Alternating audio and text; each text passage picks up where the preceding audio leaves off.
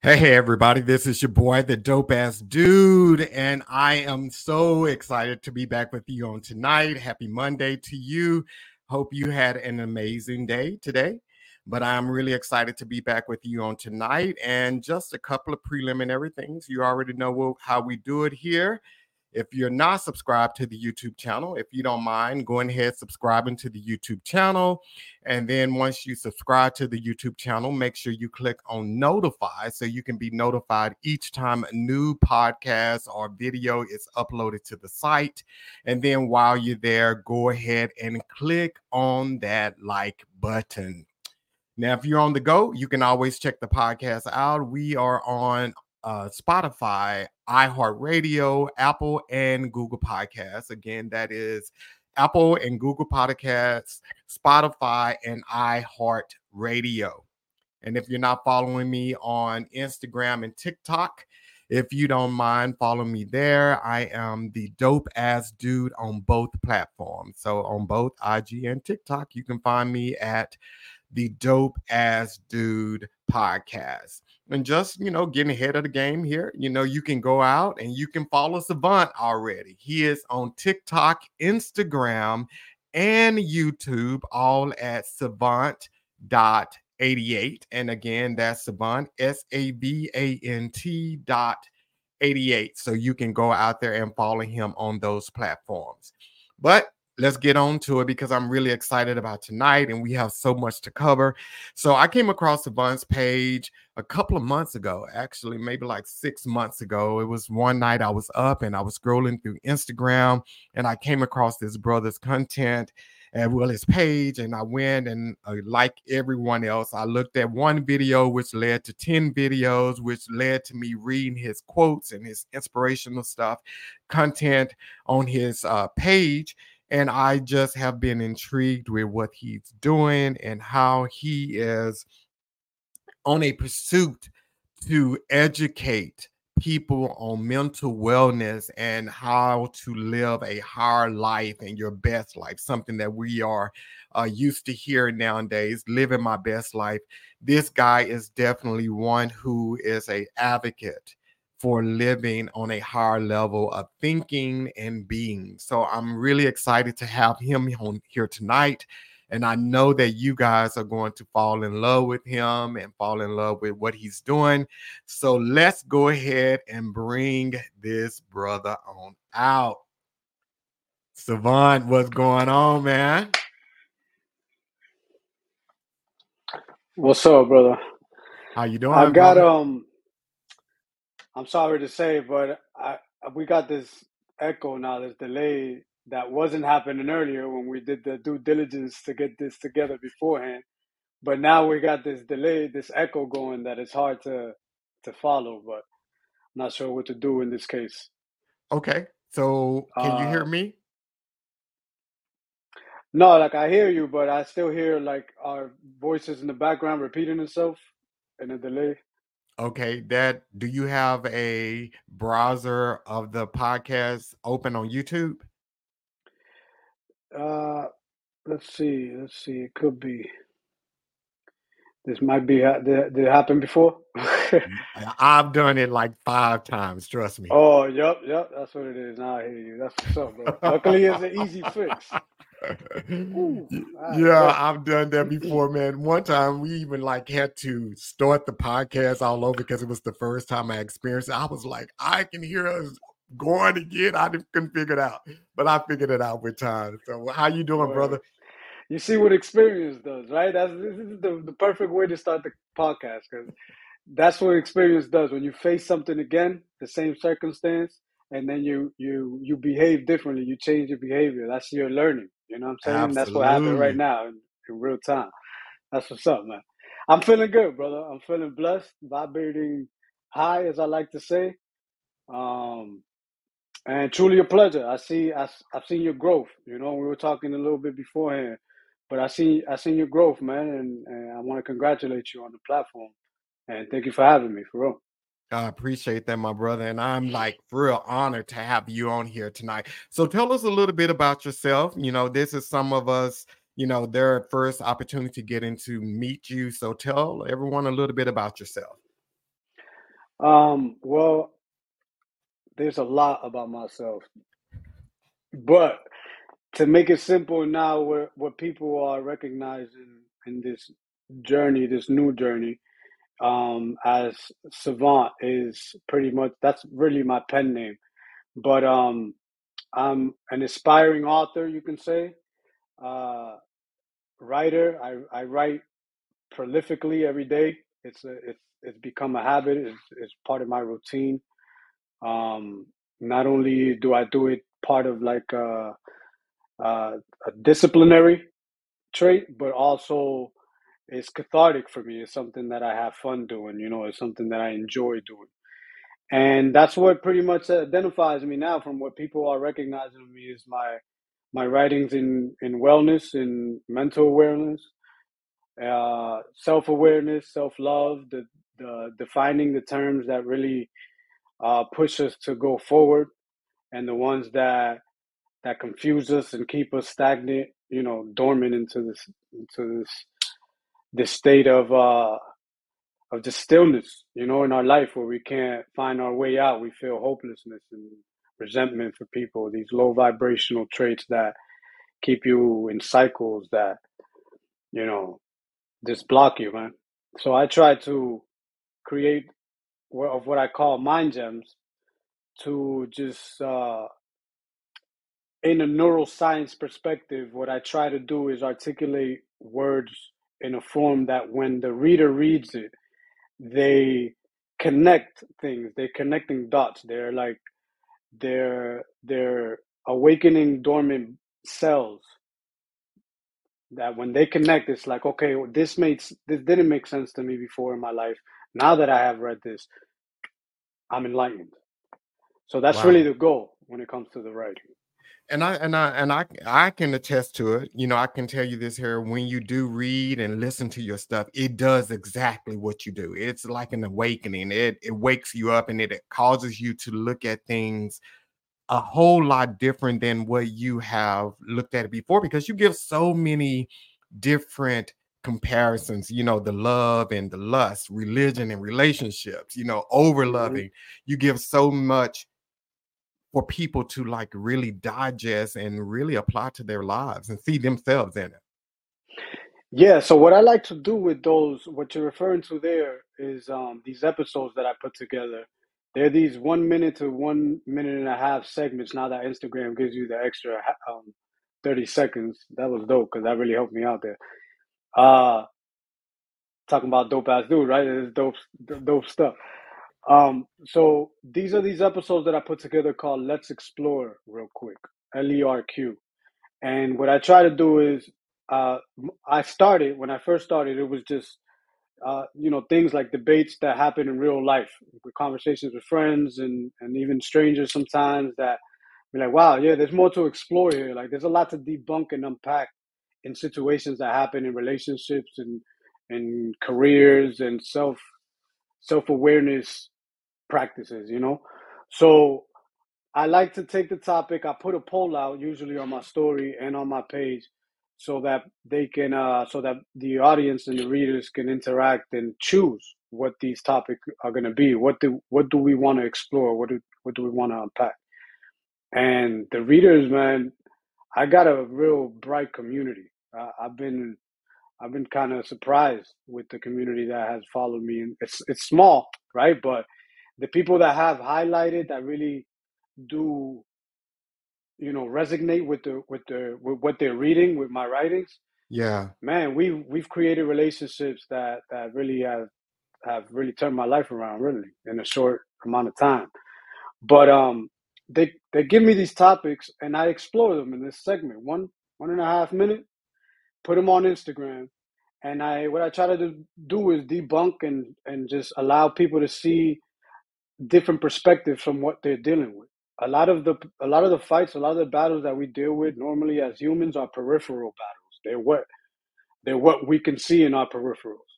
A lot of the time we don't zoom out. And even if we do zoom out, we don't know what we're what we're looking at, what we're discerning, what we're trying to understand because there's a false understanding of self in order for you to to really connect that you need to articulate and once you articulate yourself Once you articulate your emotions, then you can articulate the situation that you're going through. Then you can further articulate perceptions and and and then ultimately choose a perspective that really aligns with yourself, with your soul, with your spirit, you know, who you are. So that's what those little segments are about. And loneliness came up, over loving came up a lot. Um, uh, narcissism. Uh, I, the Let's Explore episodes, they go, they really go deep, but in a little short segment, you know. So it's pretty cool. It's been it's been giving me a lot of good results, a lot a lot of good feedback coming back from that. Yeah, and I love how you just said, and I, I noticed you said this in a couple of your videos to zoom out because it is so true. We only see what's ahead of us, what impacts us. We never see the larger picture because we never zoom out to see what else is going on in the world, what's else going on with other people. We only look at what is ahead of us. I love how you just explained the whole zoom out thing. Yes, sir, man. It's, it's important. And a lot of those zoom outs don't happen self induced. It's not self produced. Sometimes you need someone else. That's why it's important to uh, to have a meaningful relationship, whether it's a romantic relationship that that shows up as a support partner, or it's a friend, or it's a relative, a sibling, whatever it is. But that meaningful relationship, that sometimes it's a stranger though, which is what has been happening in this case where I've been writing something or putting a message out there that just clicks. You know, people just be like, oh, wow, like I had this certain definition of this word that applied to me, and now it's completely reversed.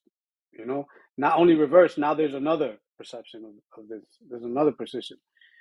So, what I try to do the most especially through my writings, is is try to get people to reach a level of metacognition, and that's in that's in terms of like more of a of a neuroscience perspective, because I like to what I what I like to do is target behaviors, you know, and how we how behaviors are pretty much trained. They're they're traits, you know. We can train the trait.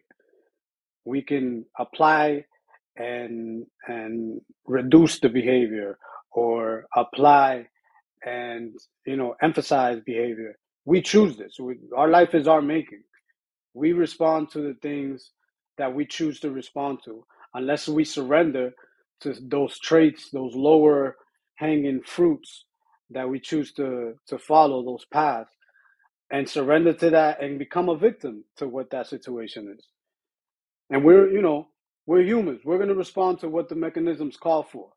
That's what the egos. That's what the egos are there for. The ego is to allocate where your defense comes up, where where it goes down, where your offense is directed to. If it's if it's fulfilling itself and you're giving it, you're surrendering to solely your ego, then that's the direction that you're going to go.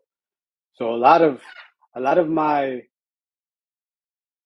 a lot of my uh, motivation and my direction, I would say, is for that for people to reach a level of of observer and not the player join the two understand the awareness of who you are as the player and who you are as the observer and that's when you reach that level of metacognition that is where you are now joined as one that's what yoga means really yoga is to join self with with you Wow. You know?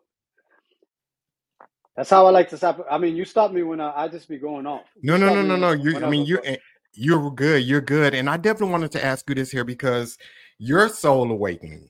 You know, I know you went on a retreat where you said that it was a three day retreat. You gave up phone, you gave up speech, and that was something I was like, dang, can I go three days without even speaking? But you gave you fast, you didn't do the phone, and you just got back connected and focused. Like, tell us about that experience and how it impacted and changed your life. Yeah. Uh, to put it in, in a simple way, it was uh it was uh retreat is such a it's, it's like such a funny word to call it sometimes because it's some would look at it as self punishment. You know, others will look at it as like a reminder of um like like grounding yourself, like a like something to do to humble yourself. You know, a practice or something. You know, that's what fasting is really. You know, when it comes to like um people who practice Lent.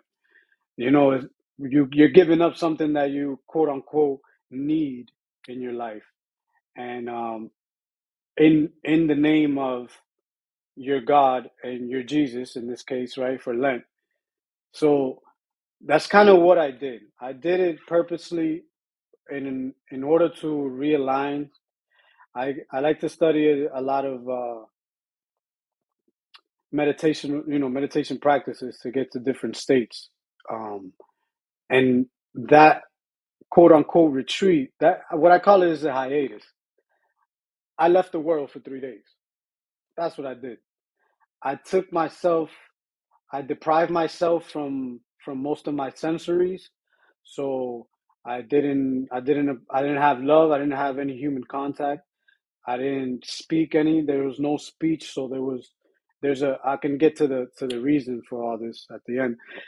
Um, no no no electronics, no phone, no laptops, no pads, no nothing, nothing but a pencil and, and a pad and water. There was no eating, so there was there was uh fasting for those three days. And um it was in form it was in Jesus like form. It was practicing some of the self-awareness practices that he that you know that Jesus had done himself in his time. And I did it for my own awakening.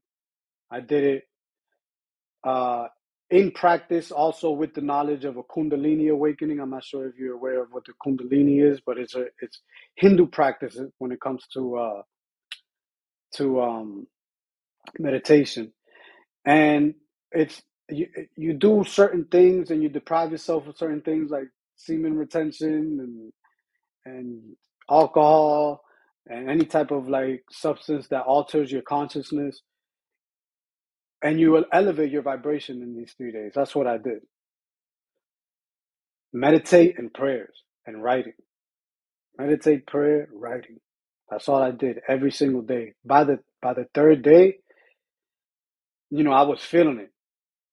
I was feeling what they were, what they, what that I, what my studies were revealing, which was what my research says, according to the Kundalini, is this Christ oil that sits in the root of your spine and we can channel this oil up you know right through the same you know the same nerves that go down from uh from the brain down through your spine. You can bring these back up on those nerves and they elevate vibrations through the once they go through your centers you bring them back up to what is your heaven which is your brain. And once you reach that up once you once the uh, the christ oil reaches your pineal gland again, it awakens all these dormant brain cells that we had that we've never even used to practice. Some of them that we have before while we was a kid, and through conditioning and practices and programming, due to our environments, due to our upbringings, influence and culture, our parents, we lose them.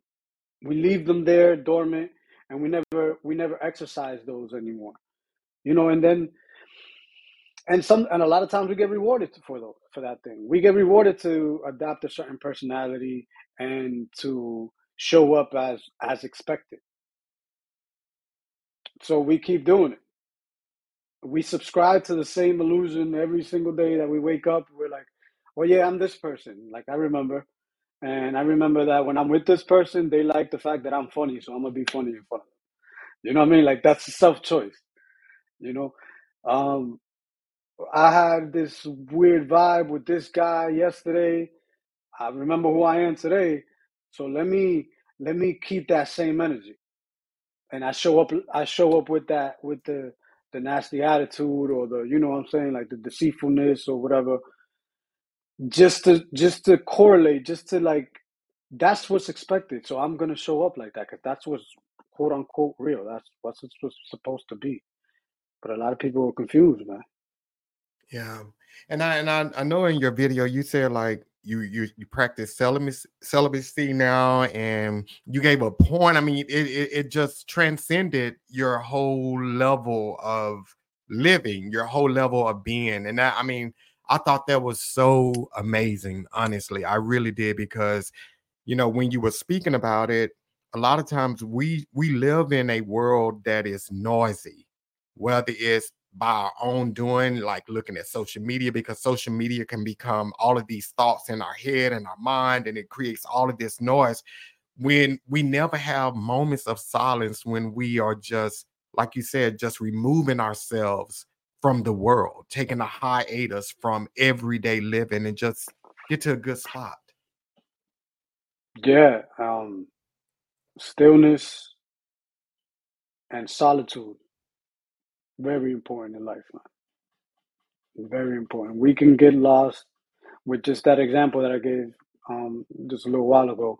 We can get lost in who we are supposed to be and not be who we want to be.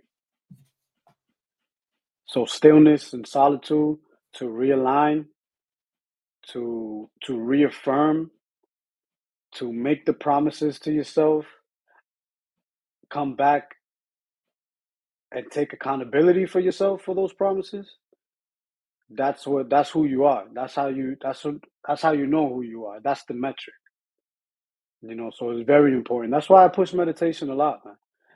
You know and now fitness because that's what led me into the the fitness world is the realigning not only the, the chakra centers which is the chakra centers are what the, the hindu practices come from when it comes to the kundalini awakening and the christ oil the raising of the Christ oil and the the the third eye awakening, which is what they what they refer to when they speak about that. But that alignment has a lot to do with how we live our lives day to day, how we treat our body, what we consume, not only what we consume through our mouths into our bellies and and what our what our bodies are consuming there, but what we're consuming in our environment, what we're consuming through our eyes on, on this device, that sometimes a lot of the things that we consume it just pop up because it thinks whatever you know whatever platform we're using it thinks that you're going to like this. And it's not only that you're going to like it you might not like it but it knows that you go that you you're going to watch it for a little longer. Mm-hmm. so it's going to present it to you. And what we consume we consume these like I have this problem with my parents, man. I'm lucky. I'm lucky to have my parents around still and both still together in a marriage, long marriage. I'm I'm I'm a lucky man when it comes to that. But the way that they live sometimes is just it bugs me out. They wake up in the morning seeing all this death and destruction. Like that's what they that's what they they want to see the news. They want to see what's going on. What happened last night? What did I miss? You know the weather is like it's always a thing. The weather is literally in the frontal cortex right here for them. Like it's it's like it dictates how they behave. Yeah. You know? And there's a lot of people like that, man. There's a lot of people that they just move according to what the environment allows them to. You know, there was an analogy that Kanye, I, I remember posting this too on, on my story that he said, you know, you wake up, um, you're, you're a baby, you, and when you're growing up, there's a coffee table. And until you get off the coffee table, you can't stand on the coffee table. And then, I, you know, that's like a behavior. You get checked. And the next thing you know, you grow up and there's uh, there's walls full of coffee tables. You know, everyone put their coffee table where you can and cannot do. You know, and when we're not re- when we're not willing to put up a fight when we're not willing to um you know stay within our path within our purpose because there's an obstacle there then we conform to whatever the environment allows us to be. Yeah. And a yeah. lot of people suffer that. Yeah and i just had a I, I just had a conversation with a buddy of mine today about something you just said about the coffee tables because it is so amazing how we are taught things and we carry that throughout our lives thinking that oh you don't supposed to stand on the coffee table it's bad to stand on the coffee table and like you said you get older and here's a whole wall front of a front of you with coffee tables everywhere and you don't know how to respond because you've been trained and conditioned to not do anything with the coffee table. Just look at it, don't stand on it, don't move it, don't do anything. And where did that start from? Your Right at home. childhood. Yep. Right at home, man. Right at home. So so we're subject as as conscious beings. We're subject to learning from what's outside of us, learning from others, showing us what's right and wrong. Growing up with those conditions and those programs to hopefully, hopefully, hopefully, this is what the soul awakening is about. This is what the Kundalini awakening is about. Hopefully, you reach that moment where you're like, okay, I need to unlearn all this. because everything that I was learning from everyone that I was I was learning it from had their own conditions, had their own parameters, had their own cap, had their own ceilings, had their own fears.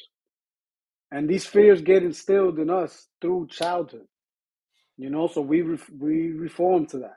We need to reform that.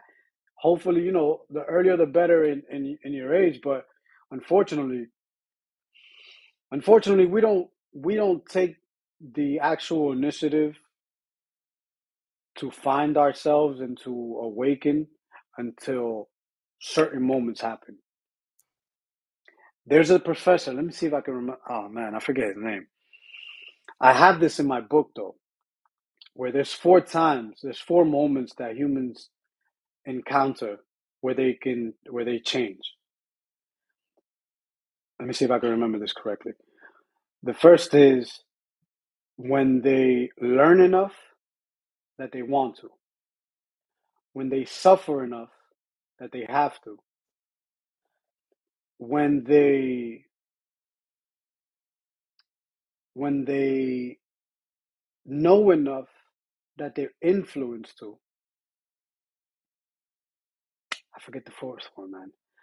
But getting to it, it's pretty much that we have to go through a certain level of trauma or life changing event for us to make the initiative to really find ourselves and awaken.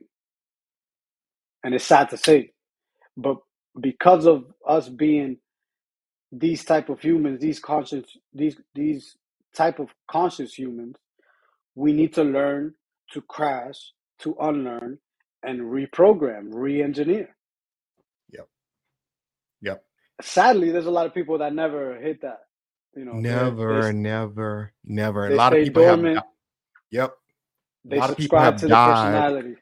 A lot of people have died, left the earth. Their life has expired here on earth, and they never had that awakening moment.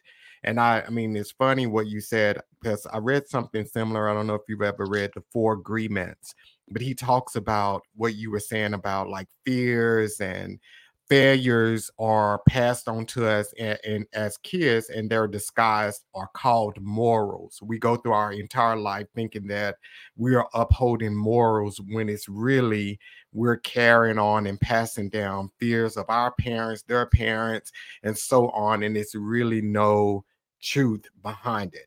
But we have a question for you. What's up? and and that question is is from willie. He asked what prompted you to go on this sabbatical All right. Um, just like uh, just like I was saying that we all must go through something, right? Uh, and I'm gonna say this humbly. Luckily, I feel lucky because there was a. I've been through with a lot of you know many many other people have been through when it comes to death. I come from a big family, so coming from a big family means that you deal with a lot of death. You go to a lot of funerals. You lose a lot of loved ones. So I have gone multiple t- times through my upbringing through these situations. If I'm not burying a loved one, uh, a family member, I'm burying a friend because of the streets or whatever, you know. Somehow, somehow, I went through all that trauma unconscious. I went through all those deaths, losing really close cousins of mine, friends, you know, all my grandparents. I went through all of that death unconscious. And it had to be a breakup for me to finally say, hold on, man, what the, what the is going on? Like for me to finally look in the mirror and be like, yo, are you are you the, the anomaly, bro? You know what I mean? Like, is, is it you? What's going on here, man? And I was like, I can't cope. There's no more coping after this. There's healing after this. There's there's a whole weird connotation of what coping is. Coping is not good, guys. Well, I don't know what where where that where people got that confused. Coping is a mechanism. You're you're defeating. You're you're literally counteracting your your own competence by coping instead of going and and stepping on a route of healing. Healing is where you find forgiveness, self forgiveness, true forgiveness for others, gratitude, love, true love, what it means to be in the consciousness of love, not romantically, not falling in love. You learn how to grow in love when you're in this type of consciousness. Excuse me. It's a whole different realm. And you could only find that when you go through something traumatic or, you know, uh, as the as I mentioned earlier, I misquoted, butchered it, but the whole you know learning enough to to be influenced to to change or going through something to be pushed to be forced to change. But all of us must it's important and it's vital for you to live a blissful life to find a way to awaken regardless how it is. But that's very important and that's pretty much what my push is with the book which is the book of mind gems was gonna have 50 mind gems to start with, but I'm I'm gonna make diff- there's gonna be a series of books, God willing. But that is the purpose. That is the approach. Is to is to awaken these dormant circuits, these dormant cells that we haven't used that we need to use now to unlearn programs of the past, to find a mind and body coherence. That's where the whole fitness thing goes in, which is why I mentioned it earlier the the body has its own neural system. Yeah. The heart has a neural system. When you lose a loved one, when you lo- go through a breakup, and you, you know, you there's it's not all the time that one feels like this heaviness in the heart. Like you actually feel like a weight pushing down in your chest. That sensation is not you it's not imaginative. You're not just making this up because it sounds like it's cool for a fra- from a fairy tale or some disney story. Like my heart feels like it's drowning and it's in my stomach or something. This is literally happening chemically. You what you're experiencing through your emotions are sending these chemicals down signaling the body to react a certain way. Your heart has a neural system and and it's taking this information and acting accordingly. Our body is objective to whatever our mind or whatever our perception is. Our perception, our our perspectives, our ego, even our soul is subjective. So our body is only going to follow what we send in it to do. And then it's going to store this information. It's going to store this memory in this neural system, separate from your mind. It's, it's in your mind. It's part of your mind, but it's a separate system. It's objective. Now, when you get this system and you start feeding it the pizzas, the Cheetos, the junk food, the eating at night, the, you know, eating sporadically, the alcohol, the other substances, like when you give this temple that, then it's going to act accordingly. you see what I'm saying? So you're not vibrating with what you're, you're truly, who you truly are. You're, you're vibrating you're responding to the stimuli of the present state that you're in. So if that's someone that's getting on your nerves, that always gets on your nerves, then congratulations, because your consistency and your discipline and in, in, what you're doing now is only going to guarantee that for tomorrow. Wow. So, okay, and, and we're gonna t- uh, two questions I want to ask you before we get to the meat of things as well. And you kind of led into that. So we hear this a lot. What is a trauma bond and what is trauma? Because we hear people say these words all the time, and a lot of us or a lot of people who are using this really don't even understand what they are saying. So, what is a trauma bond, and what would you define as trauma? This is this is a good one.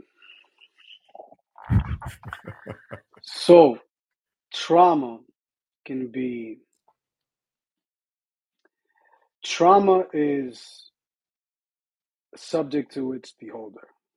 Trauma is very subjective to whoever is going through it. Everyone is different. Everyone has their own metric of what they prioritize. And sometimes trauma is something as, as simple as a kid not getting the ice cream that he, that, that he was promised, right? As a kid, you walking, you, you're driving by, you see some ice cream. Mom, I want, I want some ice cream today. Yeah, okay, we're gonna get it. Don't worry, you know.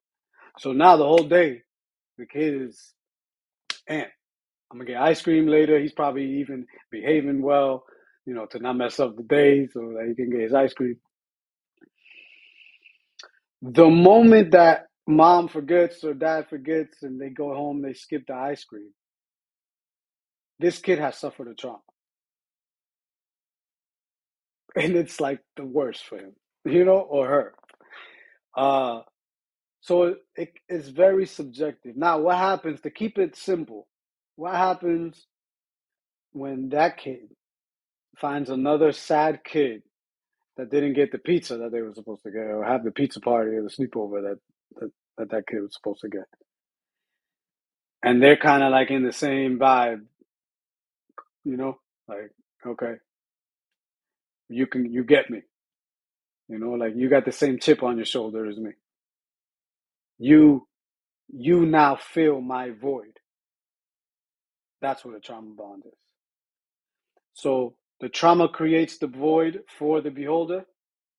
The bond brings someone else with similar trauma to fill that void, fill that void with love, quote unquote, compassion, you know, things that are disguised or things that are fruitful and, and rewarding. So a lot of the times trauma bonds last longer than what they should because in the midst of it, there are certain rewards that egoically looking at it. They're being they're being they're being appreciated, you know. They're being given, they're, being received. But there's a ceiling, there's a cap to to what the trauma what the trauma bond can offer if there's no true healing and unpacking of that healing. And most times people don't do the unpacking. They just leave one trauma bond and then get out of that and then they go into another one with someone else to fill the bond you know the void from the trauma bond relationship. Well dope ass dope ass dudes ain't supposed to be vulnerable bro. You know what i'm saying? We can't be vulnerable. So how do how do how do we how do we break or how do we even start breaking off and and and altruism to fix a trauma bond to make it a secure attachment if I'm afraid of what my girl's gonna say about me if I say the things that I need to say. So vulnerability, man, that's a superpower. But it's met with egotistical point of views and those defenses, you know, they sometimes you just don't you don't want to do that, man. You don't want to put your you don't want to subject yourself to that type of ridicule and judgment, especially from someone that you want to love you you know? So that's the toughest part, man. It takes a dope ass dude to do that, to be vulnerable like that. Yeah, we hear that a lot. Okay, so it's one of the things because, like I said, I know we're going to talk about a lot of this is going to come up in what we're going to talk about next. But setting boundaries. What is the benefit of setting boundaries? Because a lot of times we don't set boundaries with family, friends, loved ones, you know, partners, we don't set those boundaries. So, what are benefits of setting boundaries and what is a healthy boundary? Okay. Um, so your healthy boundaries are you're gonna find how and what they look like and where to set these boundaries within the realm of your self-awareness of what your true desires are and what aligns with you. Also what your true undesire undesirables are which become non-negotiables. Identifying that and defining what your non-negotiables and what your true direction is is where you're going to start setting setting healthy boundaries. Because what an unhealthy boundary is is when you set a boundary due to let's say prior experience i'm not even going to call it trauma you set a boundary due to prior experience to protect you from what you just went through correct? That's what usually happens. Now, what happens is that you are now protecting whomever's going to start roaming through this area here with that boundary. You, it's set. Like you're going to make sure, like, no, this is a stop here because I don't, I don't move past that, right? What happens is that when that boundary is set from a prior experience that is influenced by egoic perspectives, you know, self fulfilling egos, then that boundary now becomes a wall. Now it becomes now it becomes something that, that's repelling to others and is blocking you from from self discerning and awakening and enlightening. So your boundaries are supposed to protect your path of growth. If your boundaries are leaving you in a dormant state, that's an unhealthy boundary. The boundaries that you set are the ones that are going to protect the path that you are securely now attached to. And that's another good the good topic to talk about with secure attachment.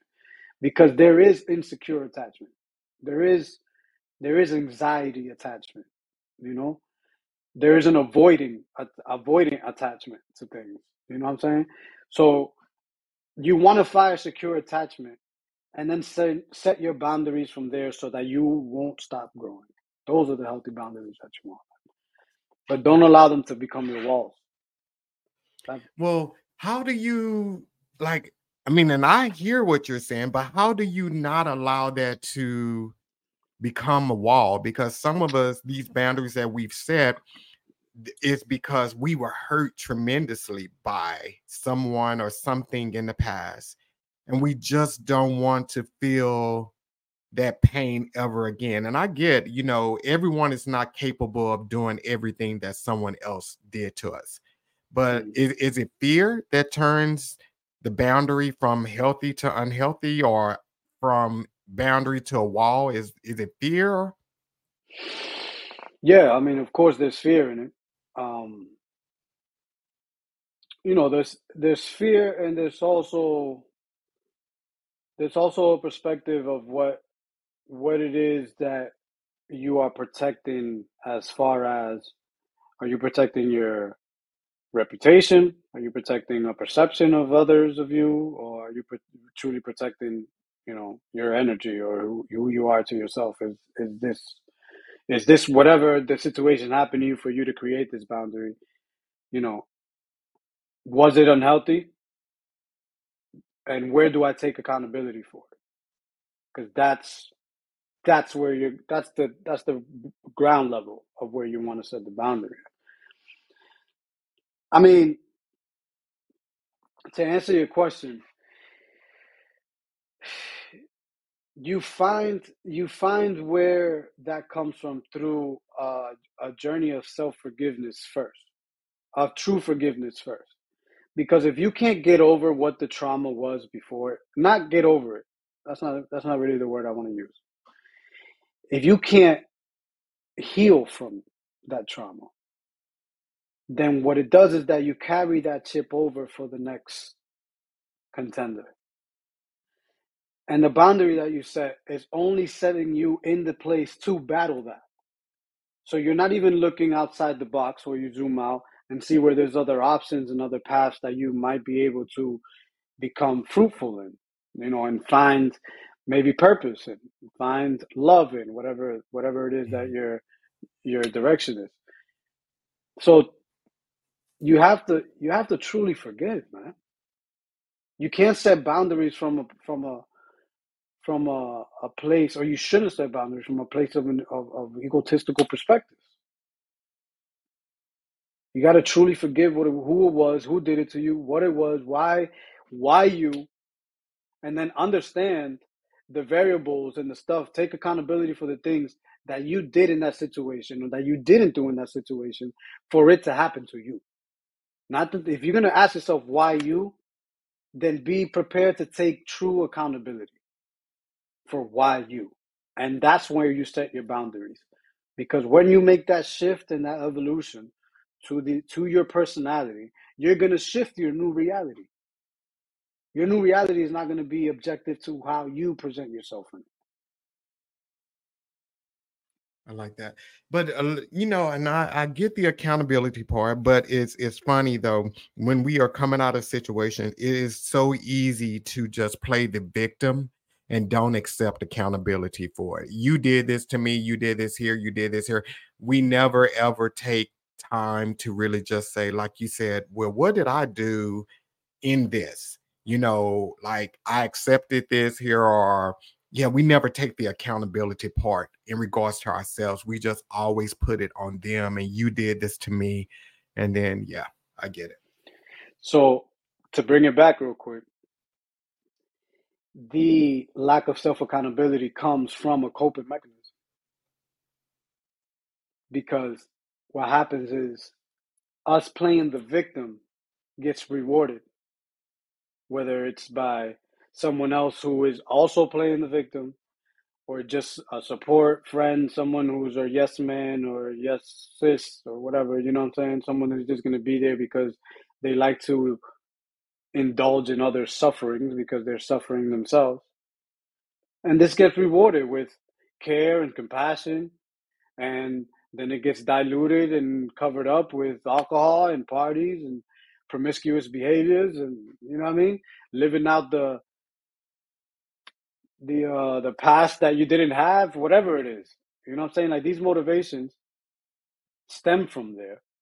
So why why people I mean, that's what happens, like you said. People don't choose to to get there because they're not gonna take accountability when the victim is the less the least resistant route and it gets rewarded. Wow, I love that. That is so true, so so so true. So we're about to tackle on some topics that you talked about on your page, and you can give them example of your quick episodes. What did you call? It? I know it's L E R Q. Yeah, LERQ. Let's explore real quick. Let's explore. I love that. And and funny thing, I saw that hashtag. I was like, what does that stand for? But hey, you told us. Yeah, man. so here we Just uh, go. just unpacking, unpacking tho- those like this one, religion and relationships. So it's on you. Um. All right. Uh, what do you need me to just kind of like break it, like Yeah, summary of break it what I what I broke it down there? Yeah. Well, I put this poll out on the stories where I think this was against um pettiness or something like that. We put the topics together: religion relationships and pettiness, and this one won. This came up um in a DM. Someone suggested it because I I'm like I mean it's crazy because I I'm just doing this. uh, Admittedly, I'm just doing this now for the first time in these two years where I've been writing, where I've kind of become a relationship coach through my DMs and some consulting calls and stuff. And you know, it's I get it because what I do is I study behavioral science, you know, um, behavioral psychology, and so it kind of makes sense that when it comes to behaviors and relationships and stuff, that it just it, it just coincides, it coordinates. But anyways, one of the one of the uh, couples that I was coaching brought this up because they are of separate religions, different religions, and I was like, okay, um, how do I go about this? I've never been in that situation myself, but how can I, with the experience and an unbiased perspective, un, you know, completely untied to what the religion might be and what the gender might be, like me as a man. How can I look at this where they can make it work, where the solutions lay? So I started breaking it down. Well, what are the really the the directions of religion? Why do we choose religion? What is the value? You know, the belief system. What do what is it that they that they that they put the most in what they prioritize and what they don't? You know, the do's and don'ts. And I started seeing, okay, people who are who are signed up, subscribed to religions, are one people that worship, which we all are, in a in a deep level. Um, but two, they have certain uh, a certain metric of values, perspectives, beliefs, fears. You know, it lines up. It lines up a lot of things that you would want in a relationship, regardless the different views, because the efforts and the energies go towards the same thing. People who study different religions, this is how I, I like to see it personally. People who follow different religions are subscribing to a quest for enlightenment, for for better in a humanity perspective in this 3D realm and also spiritually. For me, all religions fall under this, unless you're some type of cult and you got your own little play. You know what I'm saying?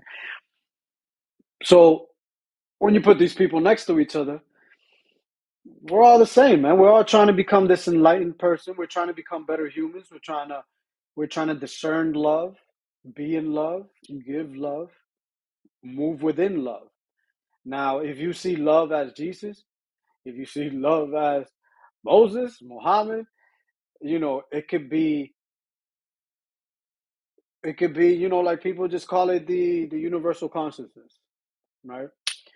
Um, if that is your God and you are in pursuit of becoming an enlightened and better human, then I shouldn't be I shouldn't judge you just because you're you you're Jesus you know you're on Jesus and I and I I follow Muhammad's story. Shouldn't be. We value the same thing. We love each other. We can coalesce.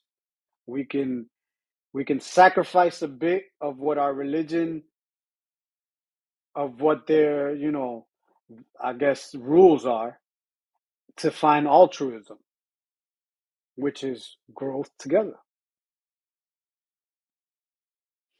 That's how I Okay. see it. Okay. So let's go to the next one. I love that. We're gonna go to the next one. Uh loneliness. Loneliness synonymous to solitude, which we don't like to use.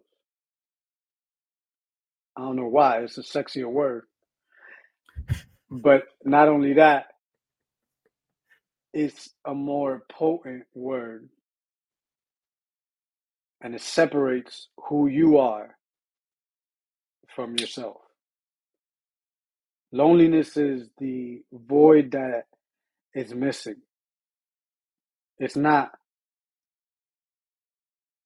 it's not a it's not a state of consciousness.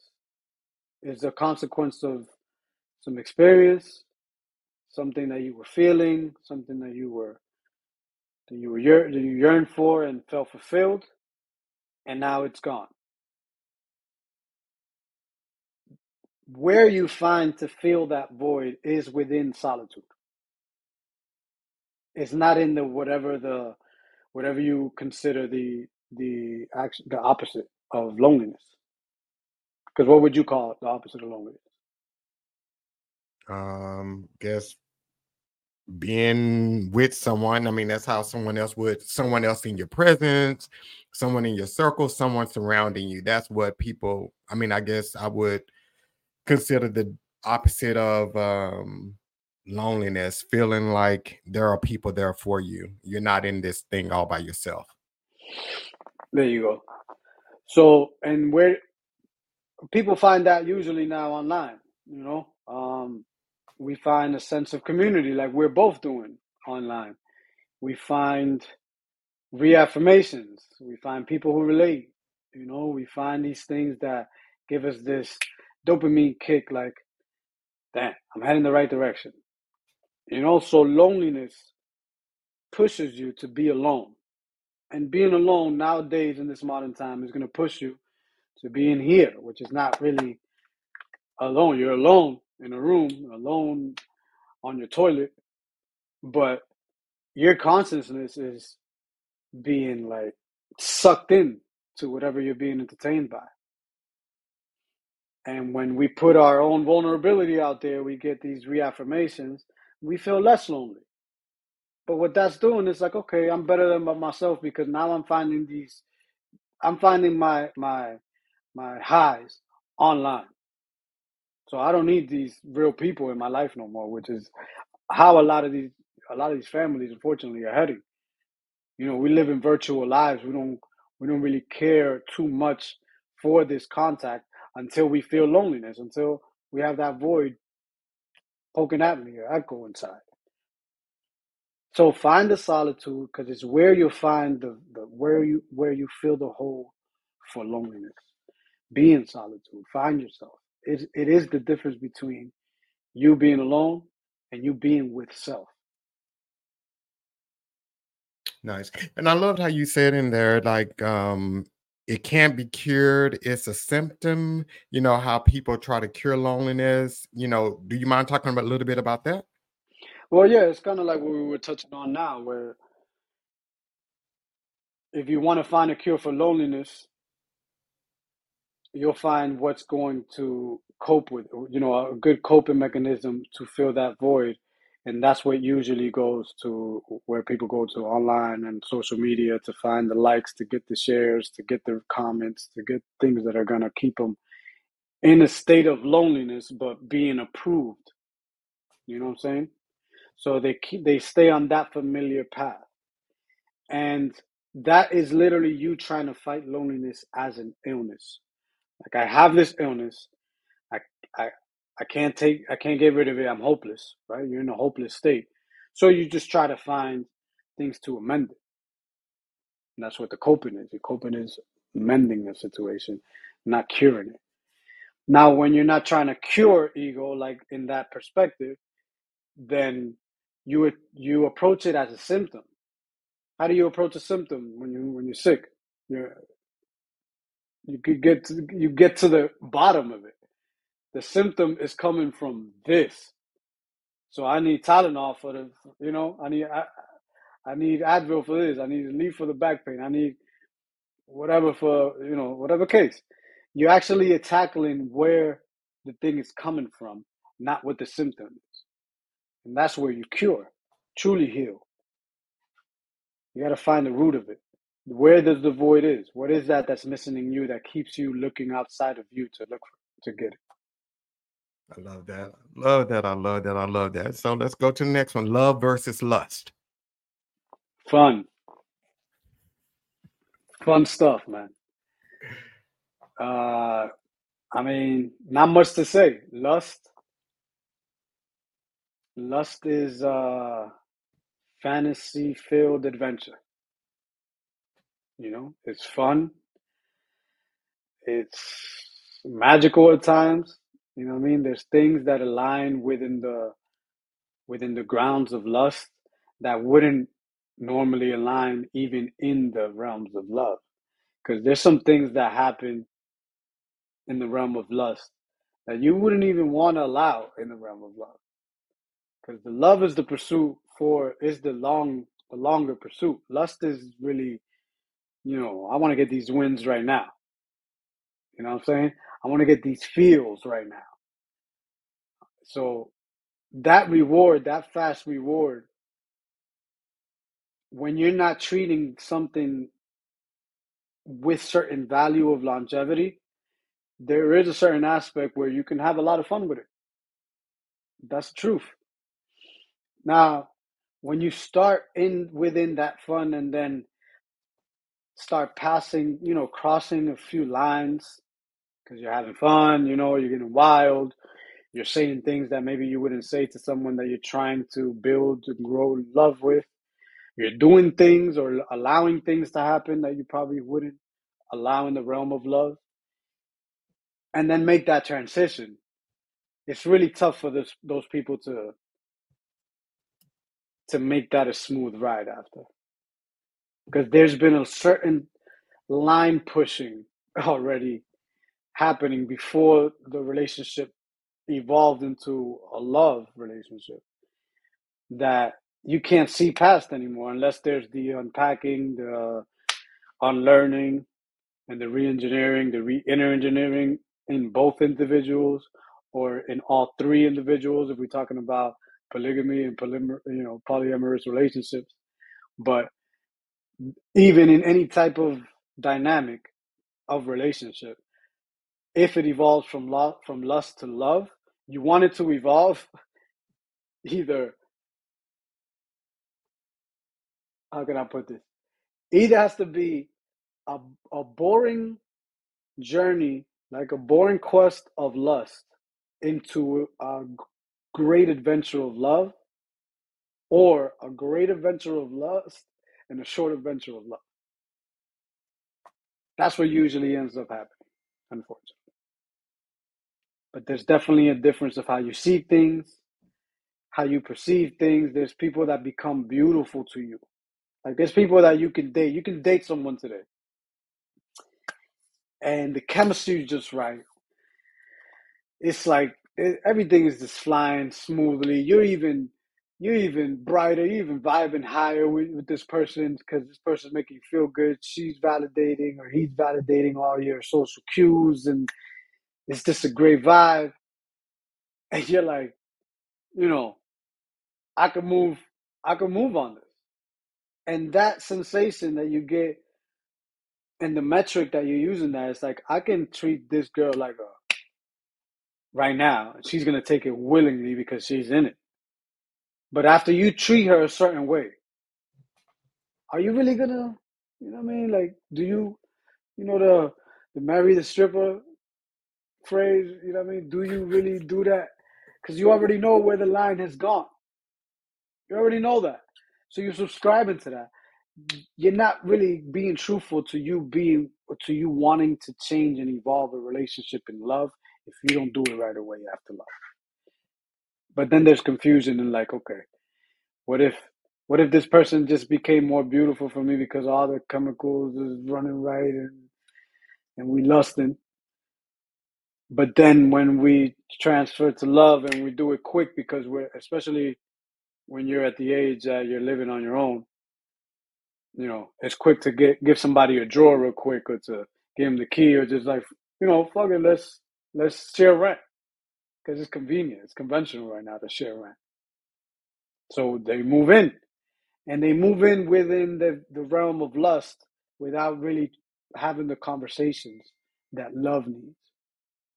Hmm. That's where it gets. That's where it gets nasty. I love how you said not having the conversation what love is. Yeah, I love that. I love that. So let's talk about overloving. And there was something you said about like overloving, we want the reciprocity of it, of it. And most times we don't get that. So let's talk about overlove, overloving, because I think a lot of us do that and don't realize we're doing it. Yeah, overloving is a tricky one because it's something that comes naturally um, from a primal state of mind. We are. I like to believe. I know there's a few scientists out there that that um, are in the atheistic point of view. Let's say, but I like to believe that humans naturally are loving. You know, we and it and it may be even egotistical to a sense, which is why I, I'm I'm a firm believer that even though we need to go through multiple ego deaths, the ego needs to not prevail. It needs to live. It needs to have uh, an identity that you choose to to give it to in a hopefully in a cured state, spiritual state also. But where was I getting to? Uh, from a primal sense, from a primal sense, I believe that we are natural lovers. You put the woman next to us, and they're even naturally more nurturer than our than us, right? Men are from biblical ter- from from the biblical times. Men are the hunters. We're the searchers. We're the laborers. We're we're the we're the we're the strong arm. You know, women are the nurturers and the gardeners at home. So they naturally have this even more more of a keen sense with it with their intuition that they overlove, man. They love on people. So what happens is that because it's so deeply wired within to love. And and you when you let this love out when you exude this and exert this love on someone else so naturally like you know it feels inertly from you. You expect this to come back. I don't care who you are who you say you are pastor priest or rabbi buddha jesus enlightened being it doesn't matter.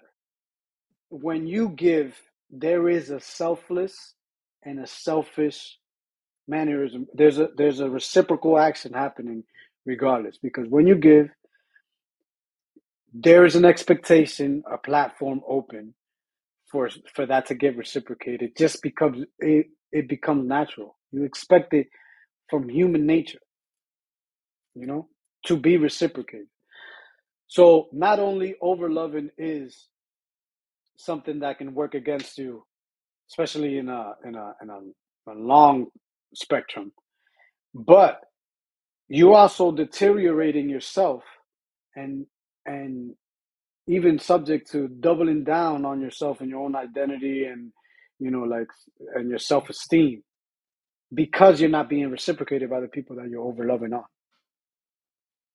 so it's really a downward spiral to to over anything to over love to overthink to overshare to overgive to over hate to over drink to over smoke everything man. Everything must have a balance. There's a yin to a yang. There's a polarity to everything in life. Except that become aware of that there's a lot of people that like to go about life and successfully go about life living a, a, a healthy life and really good life not asking why and that's perfectly fine if that's the life that you choose but there's certain whys that once you uncover that is going to give you these worlds and options for you to become the best version of you possible. And not the best version of you to them, to him, nor to her. The best version of you, of what you wanted to become, inertly, intertwined with your soul, fed through a clear spirit, aligned, aligned energetically, aligned physically, aligned mentally. There's a mental and body coherence that needs to happen and maintain for you to, man, to maintain a high vibration where you're not over loving and and you're you're loving just as much. You're showing up to people just as they as you would want to and if they feel that you're not showing up to their needed expectations trust me that your pureness and not over loving and not confusing them any any anymore is going to bring them back to you even more purely. It's going to change the relationships around you. That's that's true I love that. So, and this, I mean, leads us to the final question too, because you just talked a little bit about that. You know, the best version of yourself. We live in a world now where we hear people talk about, oh, I'm living my best life. I'm living my best life. And their best life is always driven to the material things that you have we want to post it on social media you know us out at sunday fun day or us driving a certain car or standing in front of a certain car or house and are we wearing certain things we attribute that to living our best lives. So how do you get to your higher self though to that place where you said that you're aligned with you are just like 100% happy with you. It has nothing to do with what you have who's around you you're not doing it for this person or that person. It's all about you. So how do you suggest someone get to their higher self? All right so we would have to define a definite we have to define what the term higher self is. Because just as you pointed out, the higher self and the best version of yourself might be when you have that dollar amount in your account, when you got that car in your driveway, when you got that lady looking like you want her to look, you know, all these these are all egoic desires, right? Um, these are all things that are outside of us that we give power to to become part of our identity, which you know through through human natural forces. If I'm here, if I'm just sitting here and I got a shorty next to me in a bikini that you know from like a porno site, then my whole vibe would change, right? I'm I'm already giving you from your from what your perspective is, you're gonna read on something and associate what's going on here with me. So by natural human actions, we do that. But when you associate possessions to your identity, because you believe that what your identity reflects on is what others say, then you're not wrong, but you're not right. Because yes, we are the echo of what others say we are, but we also who we say we are. That's just another perspective. If we want to give that perspective light, we want to give that perspective meaning and power, then we do. We make it true. If not, then whoever I say I am is really true too. So it's really true truth that the polarity of things is really two truths that sit together. What do we give that power to? Is my higher self what they say? Or is my higher self what I believe I say and what my alignment is with true self? I think it's a big difference. You know, when when you go through and put yourself through certain practices to connect with self habitually, continuously, because we're we're creature of habits, we're creature of patterns. We can program ourselves to do something for two weeks, and if three weeks go by that we don't do it, then we have a new program. That's just how we are. So unfortunately, meditation is not something that you're gonna do for a year, let's say, and yoga, and and then you're healed and you're a different person, and that's it. No, this is something that you have to habitually and continuously maintain so that you can maintain yourself in growth perspective. The higher self is reached only by continuous effort. And the higher self could always get higher, higher if you keep being student of life and yourself, allowing yourself to. I love that. Being a student of life. Savant, this has been amazing, man. So tell us a little bit about, I know your book, you said is by the end of the year. You excited about that? Because I know I'm excited about it. Yeah, man. I'm just, I, I hope to keep my promise because it's, I want to get this right. You know, art, articulation and words is very important to me. Words are big to me. Um, and it's important for me to get these gems to the people that truly need it you know uh so yeah the book of mind gems is what i call it it's gonna have uh, 50 gems in the first book hopefully another 50 for the second book but there's there's a lot going on right now where i'm like adding bonus things to to the books i got a lot of ideas to and it's really more for growth so that i can so it can reach the audience that it needs to because I want this to be uh I want this to be a real thing, man.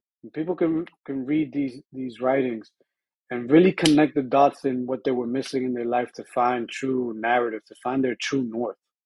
You know what I'm saying? And in order for it to really grow, it needs capital and it needs eyes and it needs ears. So I I truly I truly am grateful for you opening your platform for for me to push this. And um it's what I call selfful work. It's not selfless. It's not selfish. It's selfful. It's coming from a place where I have filled my own cup. I have done the work and I continuously do the work to be at my highest vibration inertly so that extrovertly I can try now to relate my learnings and what I keep learning and the trials and errors are we're all experiencing that through through this through the savant profile on youtube and on instagram. And and it's been a journey man. There's been people that have truly touched my my heart with what they have what has resonated to them through my writings and also through my fitness journey. I don't want to leave these guys behind because they're, pushing me too man. I got a lot of fitness gurus that are watching me and they're like keep going because you are you're doing this mind and body coherent things that people need to know.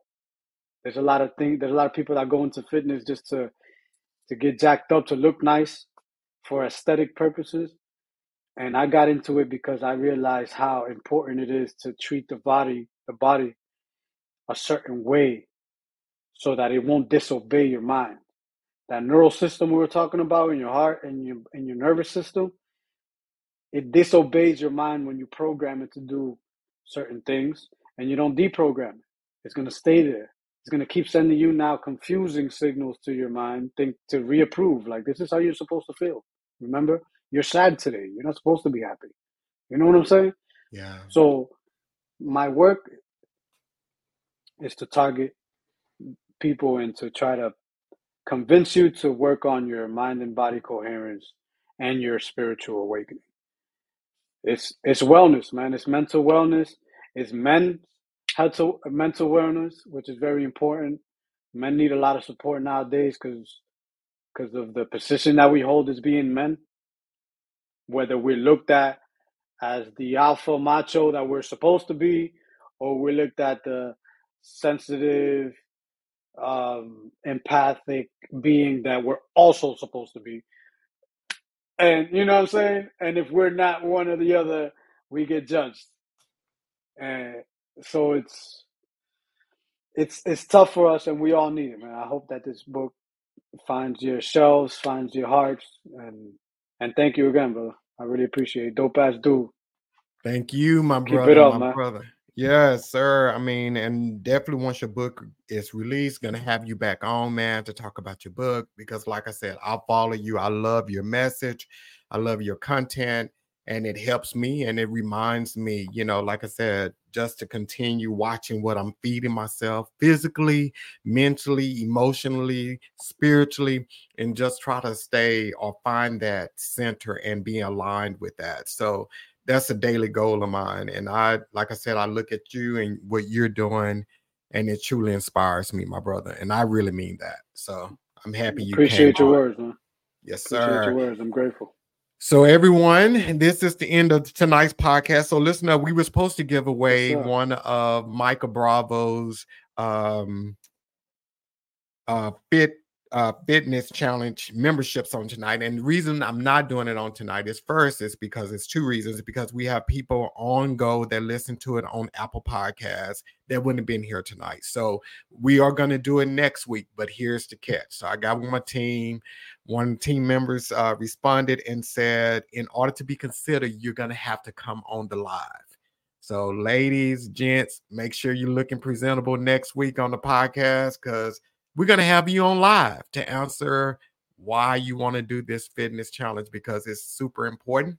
So we look forward to seeing you guys on next Monday. Next Monday is the season finale of the Dope Ass Dude podcast, and we won't see you guys again until November. So make sure you're online next week. We have two of my favorite musical artists that are going to be here Lawyer Turner and Corey Barrett. They're going to be here next week. So we're going to have a little singing, and it's going to be pretty dope.